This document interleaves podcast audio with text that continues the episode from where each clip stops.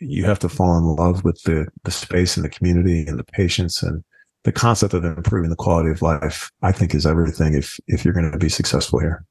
Welcome to the Global Medical Device Podcast, where today's brightest minds in the medical device industry go to get their most useful and actionable insider knowledge direct from some of the world's leading medical device experts and companies.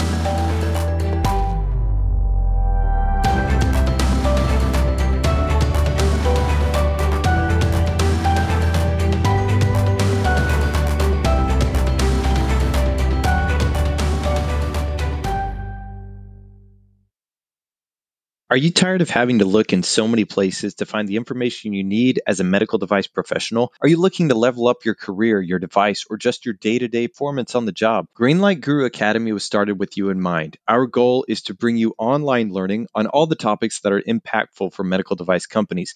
The Academy represents years of experience helping companies get their devices on the market and keep them there. I can't tell you how many times we've heard people say, I wish I'd found this sooner in my career. So we want to share it with you as well. So come join us at academy.greenlight.guru. Create your account and start learning for free. That's right, it's absolutely free. If you do find a paid course or a membership that looks right for you, however, we'll, we've got your back. Listeners for the from the podcast can get 25% off any of our products in the Academy by using the code podcast25. Just enter the code during checkout and start leveling up today. Thanks for learning with us at Greenlight Guru Academy. Hey, everyone, welcome back to the Global Medical Device Podcast. I'm really excited about this episode. I know I say that a lot. I mean it every time I say it, but this time uh, it's especially true because this is an episode I've wanted to record for a long time. It's with the leaders of the company here at Greenlight Guru, David DeRam and Pall Johannesson. David DeRam, you may have heard that name. I'll uh, introduce him in just a moment. Pall Johannesson was the CEO of Smart Trial, which was acquired by Greenlight Guru. He's now the managing director at Smart Trial by Greenlight Guru, although it's now just recently changed names to Greenlight Guru Clinical. Pall has built that company over the last 10 years, and we're just coming up on the birthday of both the company Smart Trial and the company Greenlight Guru. Obviously, if you were at our birthday celebration uh, earlier this week, you know that we've brought all of these brands under one umbrella um, and so that more information that you can see that in the show notes. But Pall is is an experienced professional as a CEO, a trailblazer, an entrepreneur, and he has an arsenal of experience with eClinical tools, building a SaaS company that's software as a service, as well as clinical data management. He's been at the forefront of shaping the future of medtech. So I'm excited to to share our conversation about his journey through entrepreneurship and startup life. David DeRam, or as we kind of refer to him here internally as DD, he's been building software companies for the last 30 years. And these aren't just software companies that uh, make a mark, they change the game. He's the CEO of Greenlight Guru, and he's been building this company for the last 10 years. And David's journey is a testament to relentless innovation. He, he, he builds dynamic teams. He architects game changing strategies. His leadership embodies the future of medtech. When you hear him talk, he talks about the importance of improving the quality of life. And that's something that we at Greenlight Guru try to live every day uh, and try to live those values of true quality, fanatical support, and um, innovation. So if you're wondering, Who's steering the ship over here at Greenlight Guru, or what it's like building a company with the kind of culture that we have? These two are here to share it all from the genesis of Greenlight Guru to how they handled the different uh, changes due to the pandemic um, and remote team Get ready for an episode packed with insights, stories, and golden nuggets of wisdom. And now, on to the show. Hey, everyone, welcome back to the Global Medical Device Podcast. I'm super pumped to get to talk to DD and Pall today. Uh, we're going to be talking a little bit about the past, uh, the present, and the future. That's kind of the the theme that we've chosen with. Um, we're about to celebrate 10 years, and so I don't know what that means specifically to to to you, DD and, and Pall. I'd love to hear hear those thoughts. But if we look back at the past of where Greenlight Guru uh, and and Greenlight Clinical has come from, um, can I wonder if you could share some moments uh, that that you look back on with uh, with with good good feelings and maybe some bad ones. Maybe we could go both directions. And and DD, maybe we could start with you. Yeah, Etienne, it's uh 10 years is is kind of amazing to think it's been 10 years they say the days are long but the years are short it's just kind of flown by and it's been a it's been an amazing run i think what what came to mind for me as you were talking was just the the start of greenlight guru and you know for for three years this guy named Jon Speer would chase me around and find me in dark alleys. And this guy would just show up everywhere that I was. And he had this concept that there just is not a system out there to help medical device professionals to do what they do. And he was passionate about it. He had that crazy look in his eyes and he described it for me. Uh, we actually did a trade show together and the people that came to see us had the same crazy look and in, in their eyes. They were foaming at the mouth a little bit because there just wasn't a system to do what they needed to do. And I told Jon, you know, I'm, I'm really tied up right now, but if you had the right team, nothing could stop you from this opportunity. It's, it's all there. It's all aligned. There's a massive need for this. But that's kind of how the whole thing got started. That's what, that's what I thought of when you started talking about 10 years. That's really cool. And Pall, I know we've sort of converged in the last year or so uh, with your origin story. So we have converging origin stories. I'm curious uh, what your take is. Yeah, absolutely. So, you know, it's actually in a funny way also exactly almost 10 years since we we founded what formerly was known as Smart Trial. It all started with luckily a, a couple of pretty naive guys that if they'd known what was up ahead, they would probably never gotten started. And you know, but they, you know, me and and, and obviously Yon and, and our co-founder Jan, we we stuck to it and started making medical device software, but then kind of zeroed in on this idea with enabling medtech companies to generate clinical evidence regardless of where they were in their life cycle and you know that's really you know how we ended up really becoming successful and then ultimately you know joining the greenlight guru family last year it's really cool i love hearing those founder stories especially the and i'm gonna i'm gonna ask you a question about things that maybe could have collapsed or fallen apart. And uh, I, I get mixed results when I'm at conferences and I say, "What's your favorite failure?" Some people are like, "Rather not talk about it," and that's fair.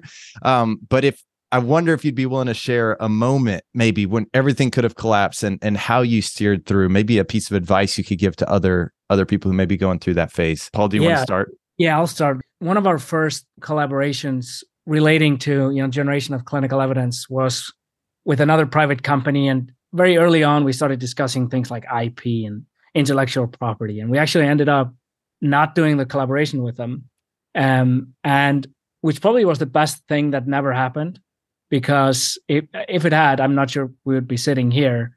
But because it didn't, we actually ended up deciding to you know completely start from scratch.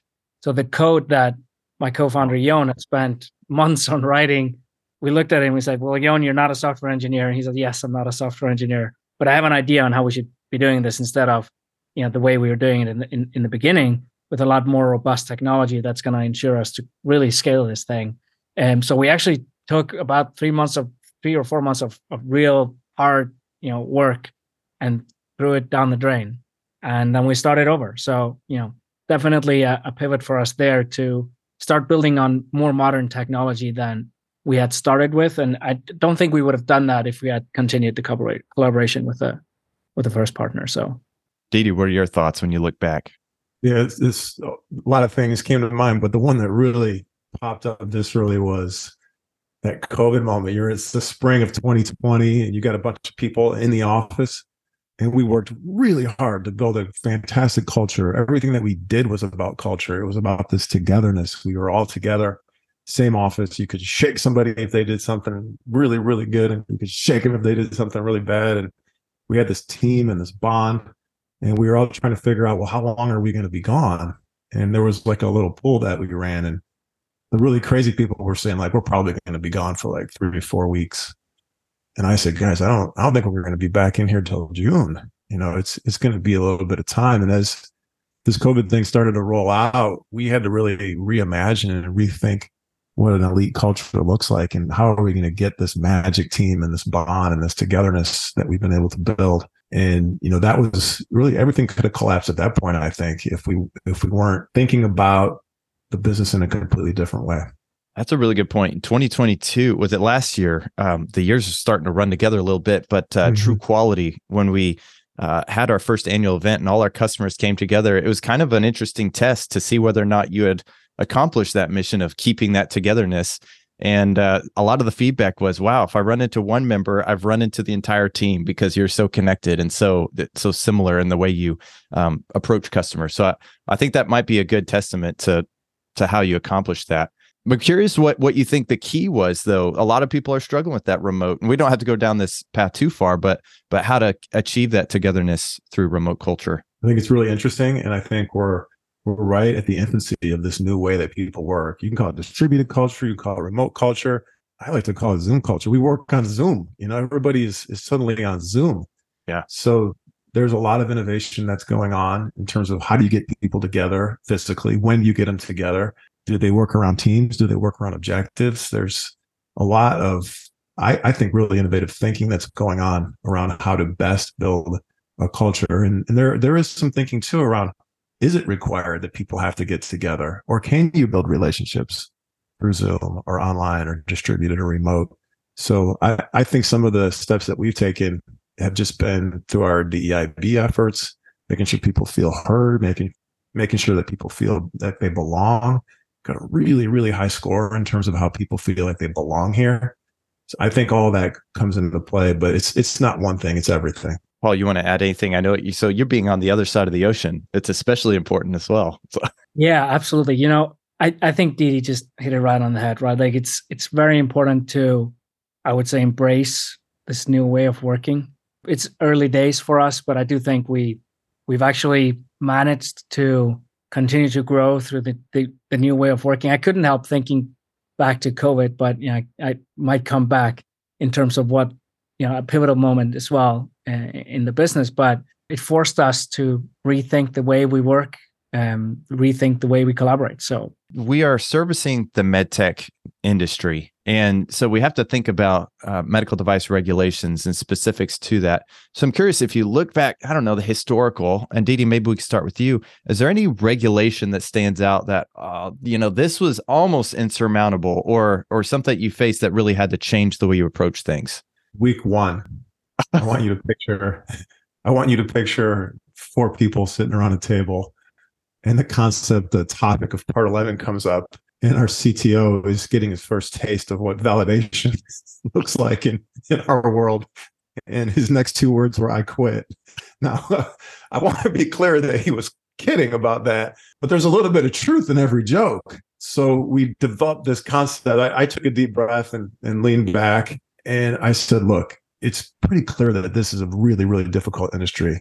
You know, there's difficult regulations, they're changing constantly, there's a lot of complexity. Clearly, we're going to have to have some toughness. And I said, Have you seen this this Rounders movie where they say, Teddy, put the kid away? And he said, I can't. The kid's got alligator blood. I looked up alligator blood in the Urban Dictionary, and it's the people who are able to withstand like the endless psychological blows. They're resistant to the endless psychological blows, but then they're also competitive enough to continue to pound away when they're ahead and alligators are tough. You know, they've been around for 70 million years. I can't wrap my head around that, but they're made out of combat armor. They bite like crazy.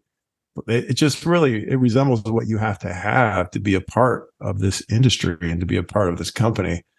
And I, I don't know. After 30 years, I, I think that smart, tough people they tend to survive. They tend to win and that that really came about as part of that part 11 regulation that that we were all kind of scratching our heads trying to get our get our thoughts around from day one those of you who aren't seeing video, you can't see behind DD. There's this there's this picture of an alligator that says alligator blood underneath it. And interestingly enough, I don't know if I ever told you this. That phrase is one of the reasons I was attracted to Greenlight Guru. In college, I had to give a talk on in biology. And one of the things I found was if you drop cancer cells into alligator blood, it will destroy them. And it's just one of those unbelievable things. And and uh, my wife and I would joke about having alligator blood. And when I came across, I'm like, no way, a company that demands it. That's fantastic.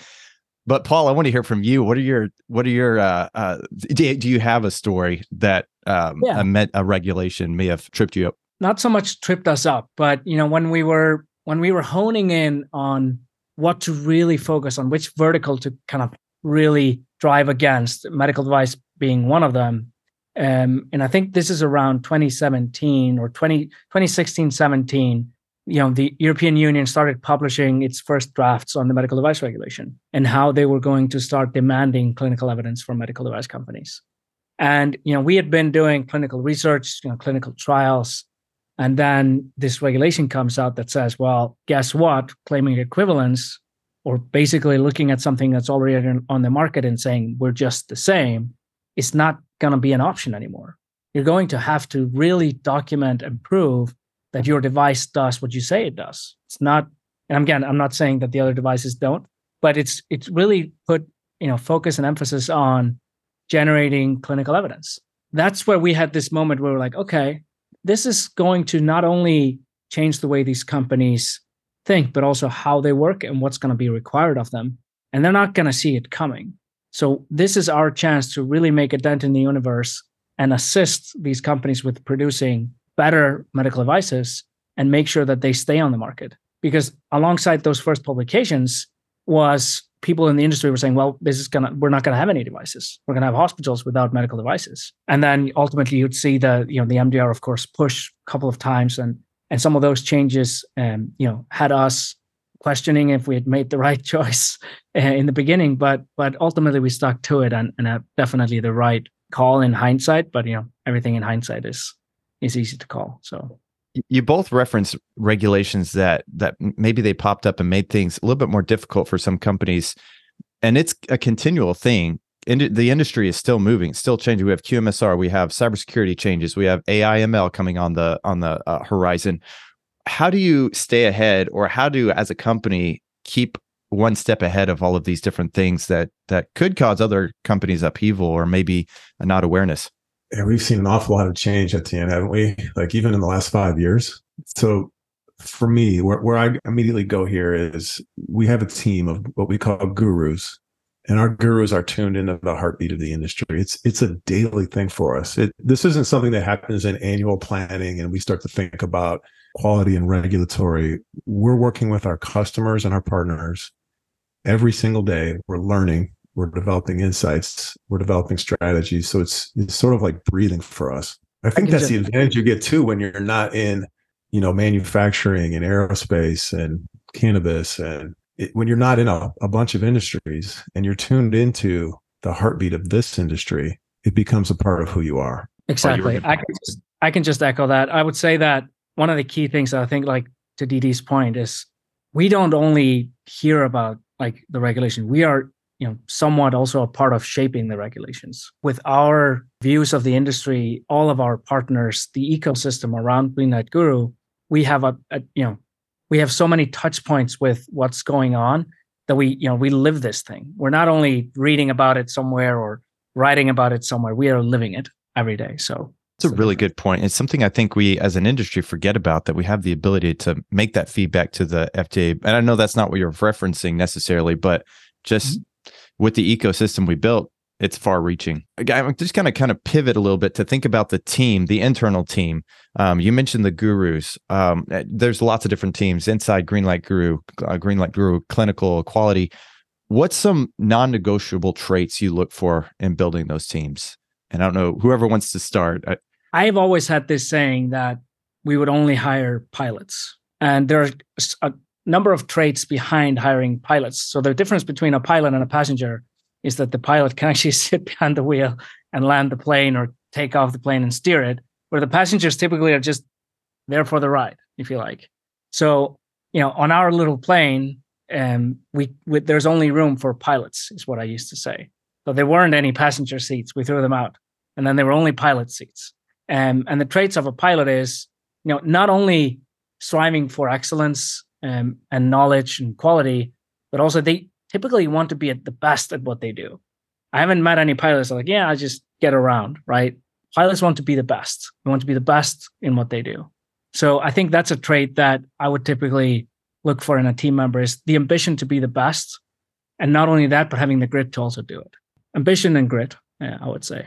That's really cool. My brother was a pilot when I was. Uh, he, I'd get in his his car as a a teenager, and he was Uh, instead of listening to music, he listened to the call signs. Everybody, I couldn't understand it, but there, he was so obsessed with flying, and I think that's kind of speaks to your point. People who are so obsessed with the medical device industry or what we're doing, that's a really good point to, to hire pilots. DD, what about you? This one really hits the nerve for me because you know when we built the business, we wanted to build something special. We wanted to build an amazing place to work was one of the the core tenants that we built the business on and 32 years in into the software industry the more i see and, and the older i get i think it's about smart passionate tough people in reverse order So this toughness, I, I just my belief is that we all have almost unlimited capacity. We can do pretty much anything that we want to do. And then you combine that with the amount of access to information. Most of the answers are just kind of out there now. So it comes down to are we going to quit or are we not going to quit? We know what to do. We know what we've got to do. And so what I've seen with this alligator blood concept is there's just some people who are just going to continue through when it gets hard. And then there are some people who prefer not to. There's there's a certain amount of sacrifice that's required to build what we've built here, to build something that's truly magic and, and truly amazing. So for me, as we build our teams, we're looking for tough people with a lot of passion who are really smart and can kind of take down some of these problems. I think it's just about how much how much can you do before you stop moving forward, which is why we invest in mindset coaching. We talk a lot about energy, we talk a lot about intention, and we built our team on on that culture. I remember coming and starting and, and experiencing the mindset coaching at one point as a medical device guru working with these different customers. You had high demands. I realized this is going to require a step jump. I thought it was good, but it's going to require a step jump. And uh, I reached out to uh, one of our mindset coaches. It was fantastic. So I'm glad you highlight that. Let's go ahead and go one step deeper. So we're talking about building out the team, but we also, of course, uh, the the ultimate goal is to improve the quality of life. Can you share a story where uh, our platform has helped make a real life medical impact? DD, I wonder if you have one you want to share there's so many. You know, we do our roadshow and our our customers turn back on us and they talk about why they do what they do. And invariably you'll people will cry when they hear these stories. They're they're so passionate and they're so heartfelt and authentic. A lot of entrepreneurs get into medical device because they're trying to solve a specific problem that maybe affected them, their friends, their family. And the one that comes to mind for me is Spark Bio. Daniel Powell's the CEO. He came in and talked to our team and he told us about when somebody's coming off of opioid addiction as an adult, you will hear them say that they were certain they were going to die. So they're not trying to get high. They're not trying to find their next drug. It's their and so they're suffering. And what his device does is it sits on the back of the ear and provides a stim, neurostim that allows you to reduce the effects of the withdrawal symptoms from the opioids and that was amazing. But then he started talking about the babies, you know, the clinical trials that they were running through with the babies who from now imagine if an adult feels like they're going to die when they're coming off. Imagine what a baby feels like. And he talked about the screams that a baby makes. Like you'll never forget it. You know, he's been there on the front lines and, and seen this. And he described what happens when a baby's going through withdrawals. I think the most exciting thing for me, you know, the clinical trials went really well when they were going to re- remove these devices from the hospital, the nurses were like, oh, over my dead body. If you've ever been in the hospital for a serious event, the nurses are your, they're your champions, right? They're the ones that are just sticking up for the patients and they would not let them take these devices out of the hospital because of the good that they did for the babies. Imagine the difference between the babies can get relief in 60 minutes versus three weeks of methadone and you're trying to bring the baby off you know chemically off of this dependency versus 60 minutes and the, the amount of suffering that the nurses have to see. So as you see this device now come to market and provide an increase in the quality of life of adults of babies infants that's remarkable. And we've got had to remind my team you know over a thousand customers moving quickly to 2000 current customers who are doing the same thing. So our impact, our mission of improving the quality of life is everything to us. It's easy to forget in the moment we're dealing with, oh, I'm making software, I'm doing this or whatever, and, and, and lift your head up and look at who you're actually impacting. That makes such a difference. That's really cool. So we talked a little bit about the team, a little bit about the history and the the the patients that we're trying to impact. Um, there's a third component here that we have to talk about, and that's the actual uh, technology that we're utilizing to help improve the quality of life. I'm curious. Uh, we, we already mentioned some of the changes from a regulatory standpoint, but how has technology evolved, or how are you seeing technology evolve and and uh, um, trying to keep up with these advancements? You know, my background's in technology, and the tech's always evolving. I think when we came to market, our, our tech was really, really amazing, and we've had to continue to make investments in the tech. And just like we talked about earlier, it's like breathing for us you're going to see some fantastic updates coming from the, the way our our software operates, the way that it's used, the scale that it can roll up to. And then when you start to add in the AI, the artificial intelligence, the machine learning technology, that is going to become a standard integral part of a medical device company just in their daily life. That is really exciting because that data can be used to make decisions. It's not about storing data. It's not about compliance. It's not about, you know, just the, the basics of blocking and tackling, but that can actually, that technology, which we've been investing in for over five years now significantly, that technology is going to make a big dent in how a company innovates and makes decisions and what they're able to bring to markets. Once again, it all rolls back to that mission of improving the quality of life.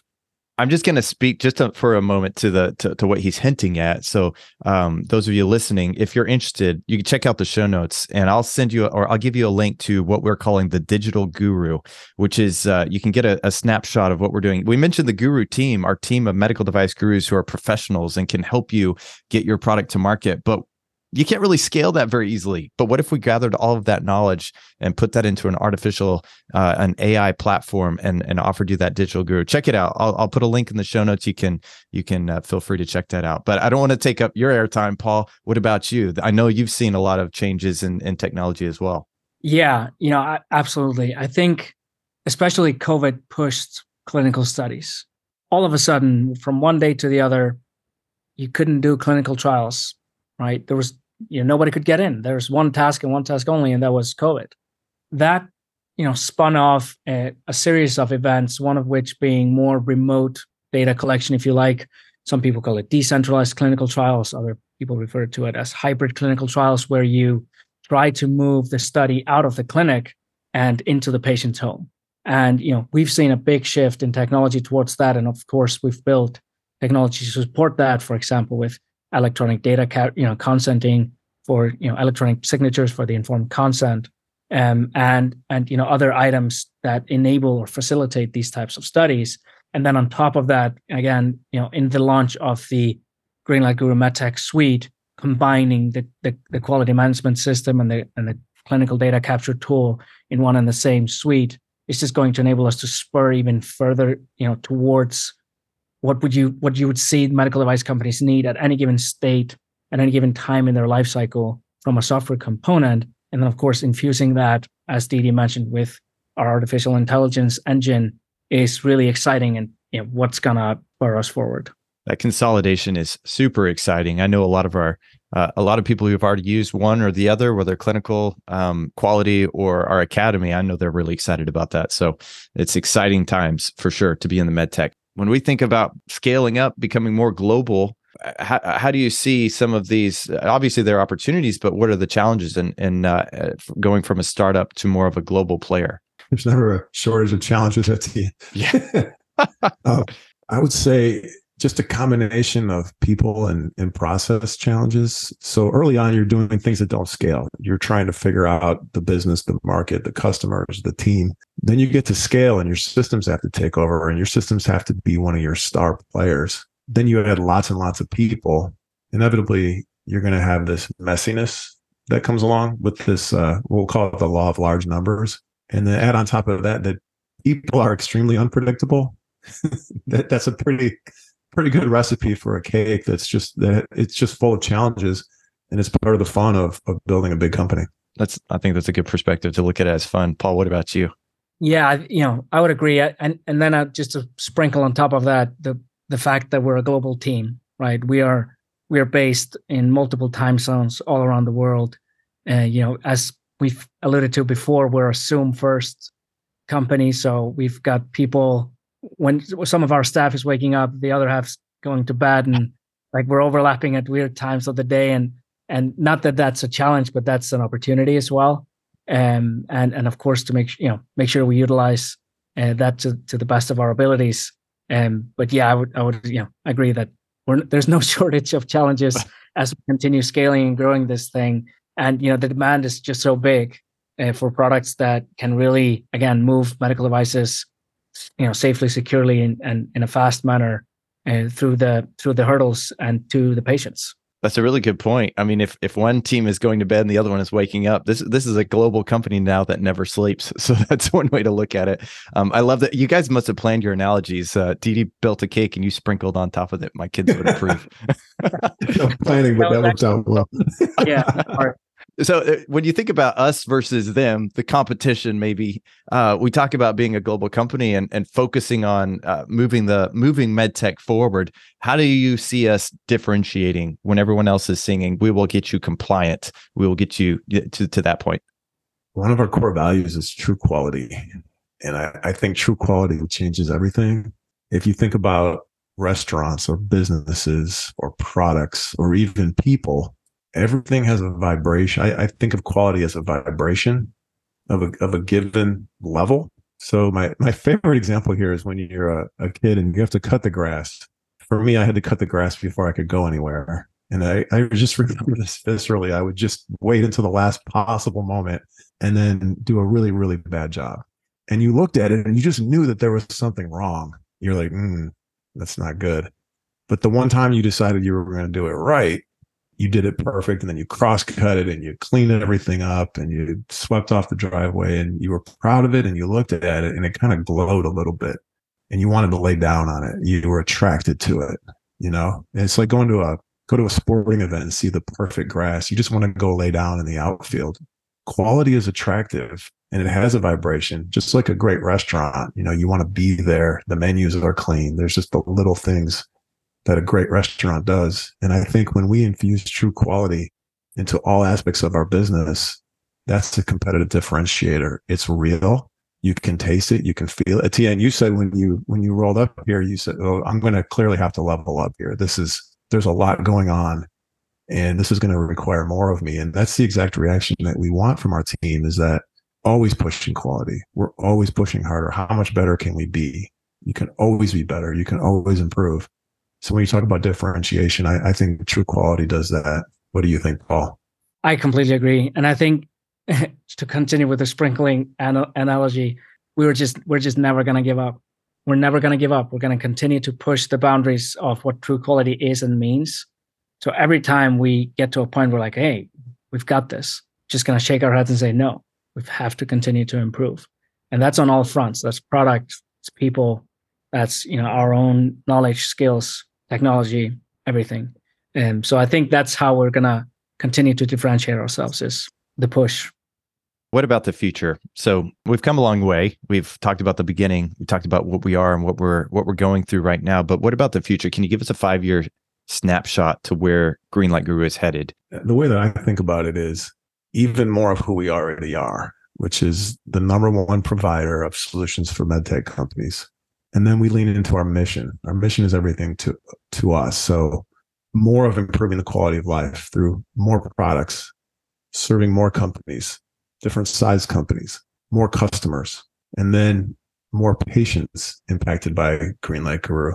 And then more of our team that is living a very high quality of life by being a part of this true quality and being a part of this energy. All those combine to to give a really clear vision for our five year snapshot. Absolutely, that sing. I would be singing the same song, right? You know, we are going to continue again, like I said before, the push. Uh, we're going to make sure that we can, you know, assist as many medical device companies as absolutely possible within the next five years and make a true impact to patients in the world. I wasn't sure I'd be able to get to these questions. These are my own personal, selfish mm-hmm. questions, mm-hmm. I guess. Um, I'm curious about how you as leaders have grown over this 10 year ride. I mean, it's uh, you don't you, don't go 10 years leading a company like these that you've led without changing in some way. I'm curious if you could pinpoint or or, or describe a change that uh, that you've experienced. Yeah, it's interesting, right? Because when you think 10 years and then you think just one year, even just the last year, it's been you know immense in terms of personal growth, professional growth. Um, but if you think 10 years back, when we founded the company, I was literally a kid. even like I'm not even like that's not an analogy. I, I was not very old, and so obviously, you know, I've grown up with this business uh, tremendously, and I've learned how to work with fantastic people, how to see what people are good at, um, and really make sure that we had pilots uh, on the plane and not passengers. And I think that's how I've grown um, and will continue to. Right? It's a it's a never you know journey that's never going to stop. Um, yeah. Can I ask one more question about that? If you look back on that, is there something you could have done to? Uh, we talked about the step jump. Um, you, you're you're looking at ten years now. If you look, oh, if I'd said this or done this, could have could have accelerated even more. Not really, you know. And this is like this is also just back to the way I think. I don't really think and like, oh, I should have done that a month ago or a year ago or a day ago because I we just can't change it. Would I be doing it faster the next time around? Definitely. Like, would I grow fa- like continue to accelerate my growth? Absolutely. But no, I don't really think that there's a lot of mistakes that had to be made for us to get here, and a lot of you know a lot of wins that had to be won for us to get here. So I don't think that I would be able to do like I can't even come yeah. up with anything because I my mind's always looking forward. Fine so. wine takes time. Yeah, no, that's good. DD, what about you? What, how have you changed? Would you say? Oh, I love what you said about, you know, I was a kid or 10 years ago. Think about how long 10 years is. Like it, let's just say you're 12. Maybe you're playing with like a Superman doll at 12. At 22, you might be married with kids. you know, that's 10 years.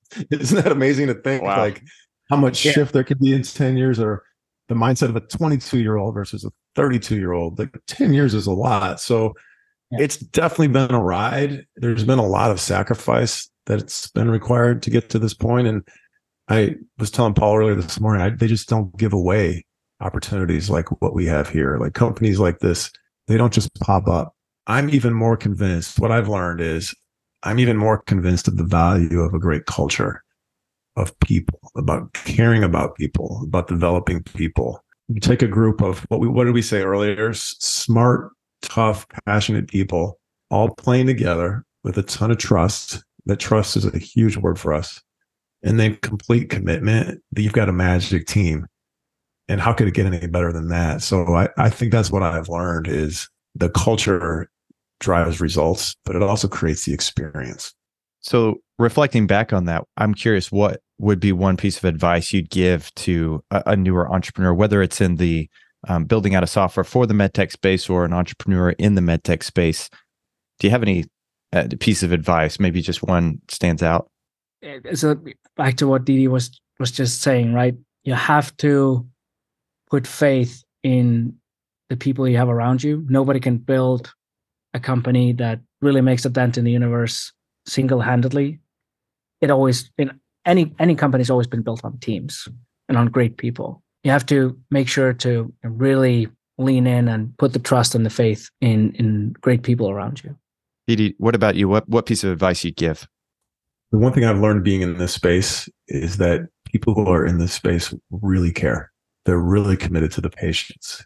You cannot be in this space and kind of spin out of some startup and try to put some VC model together and, and hope that it's all going to work and you know be really financially or fiduciary oriented. I think to be in this space and to be effective, you have to fall in love with the the space and the community and the patients and the concept of improving the quality of life. I think is everything if if you're going to be successful here we kind of shift gears a little bit here. If we look towards our fans, because Greenlight Guru actually has a lot of fans, a lot of people who love the company, love the love what we're doing, and um, we love them as well. You know, it's a mutually mutual relationship. What's a frequent or maybe a favorite question that you've gotten from users of the platform or those who've experienced the brand?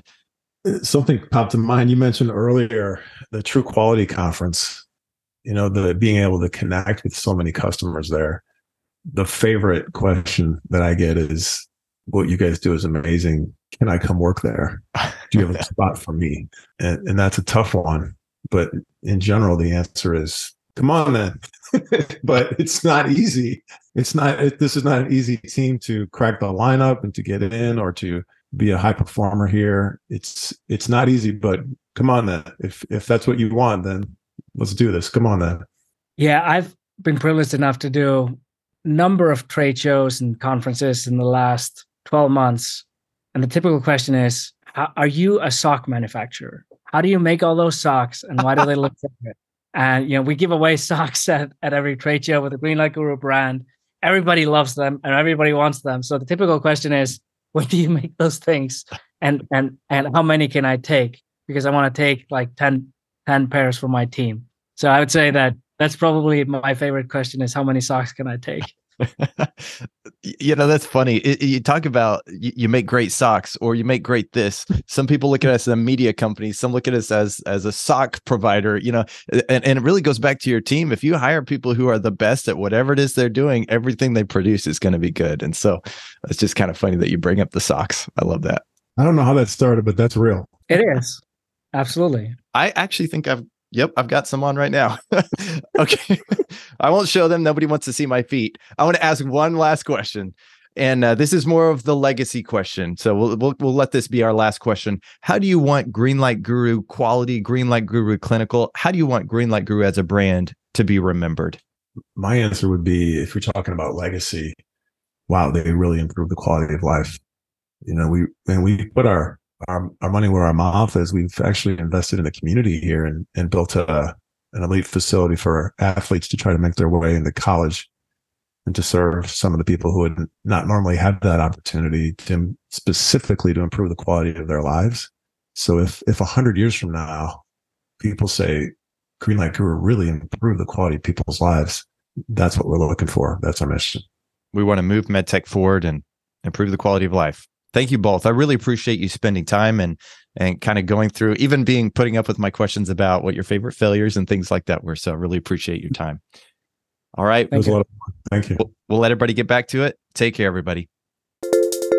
Thank you so much for listening. If you enjoyed this episode, reach out and let us know either on LinkedIn or I'd personally love to hear from you via email uh, check us out. If you're interested in learning about our software built for MedTech, whether it's our document management system, our CAPA management system, the design controls risk management system, or our electronic data capture for clinical investigations, this is software built by MedTech professionals for MedTech professionals. You can check it out at www.greenlight.guru or check the show notes for a link. Thanks so much for stopping in. Lastly, please consider leaving us a review on iTunes. It helps others find us, it lets us know how we're doing. We appreciate any comments that you may have. Thank you so much. Take care.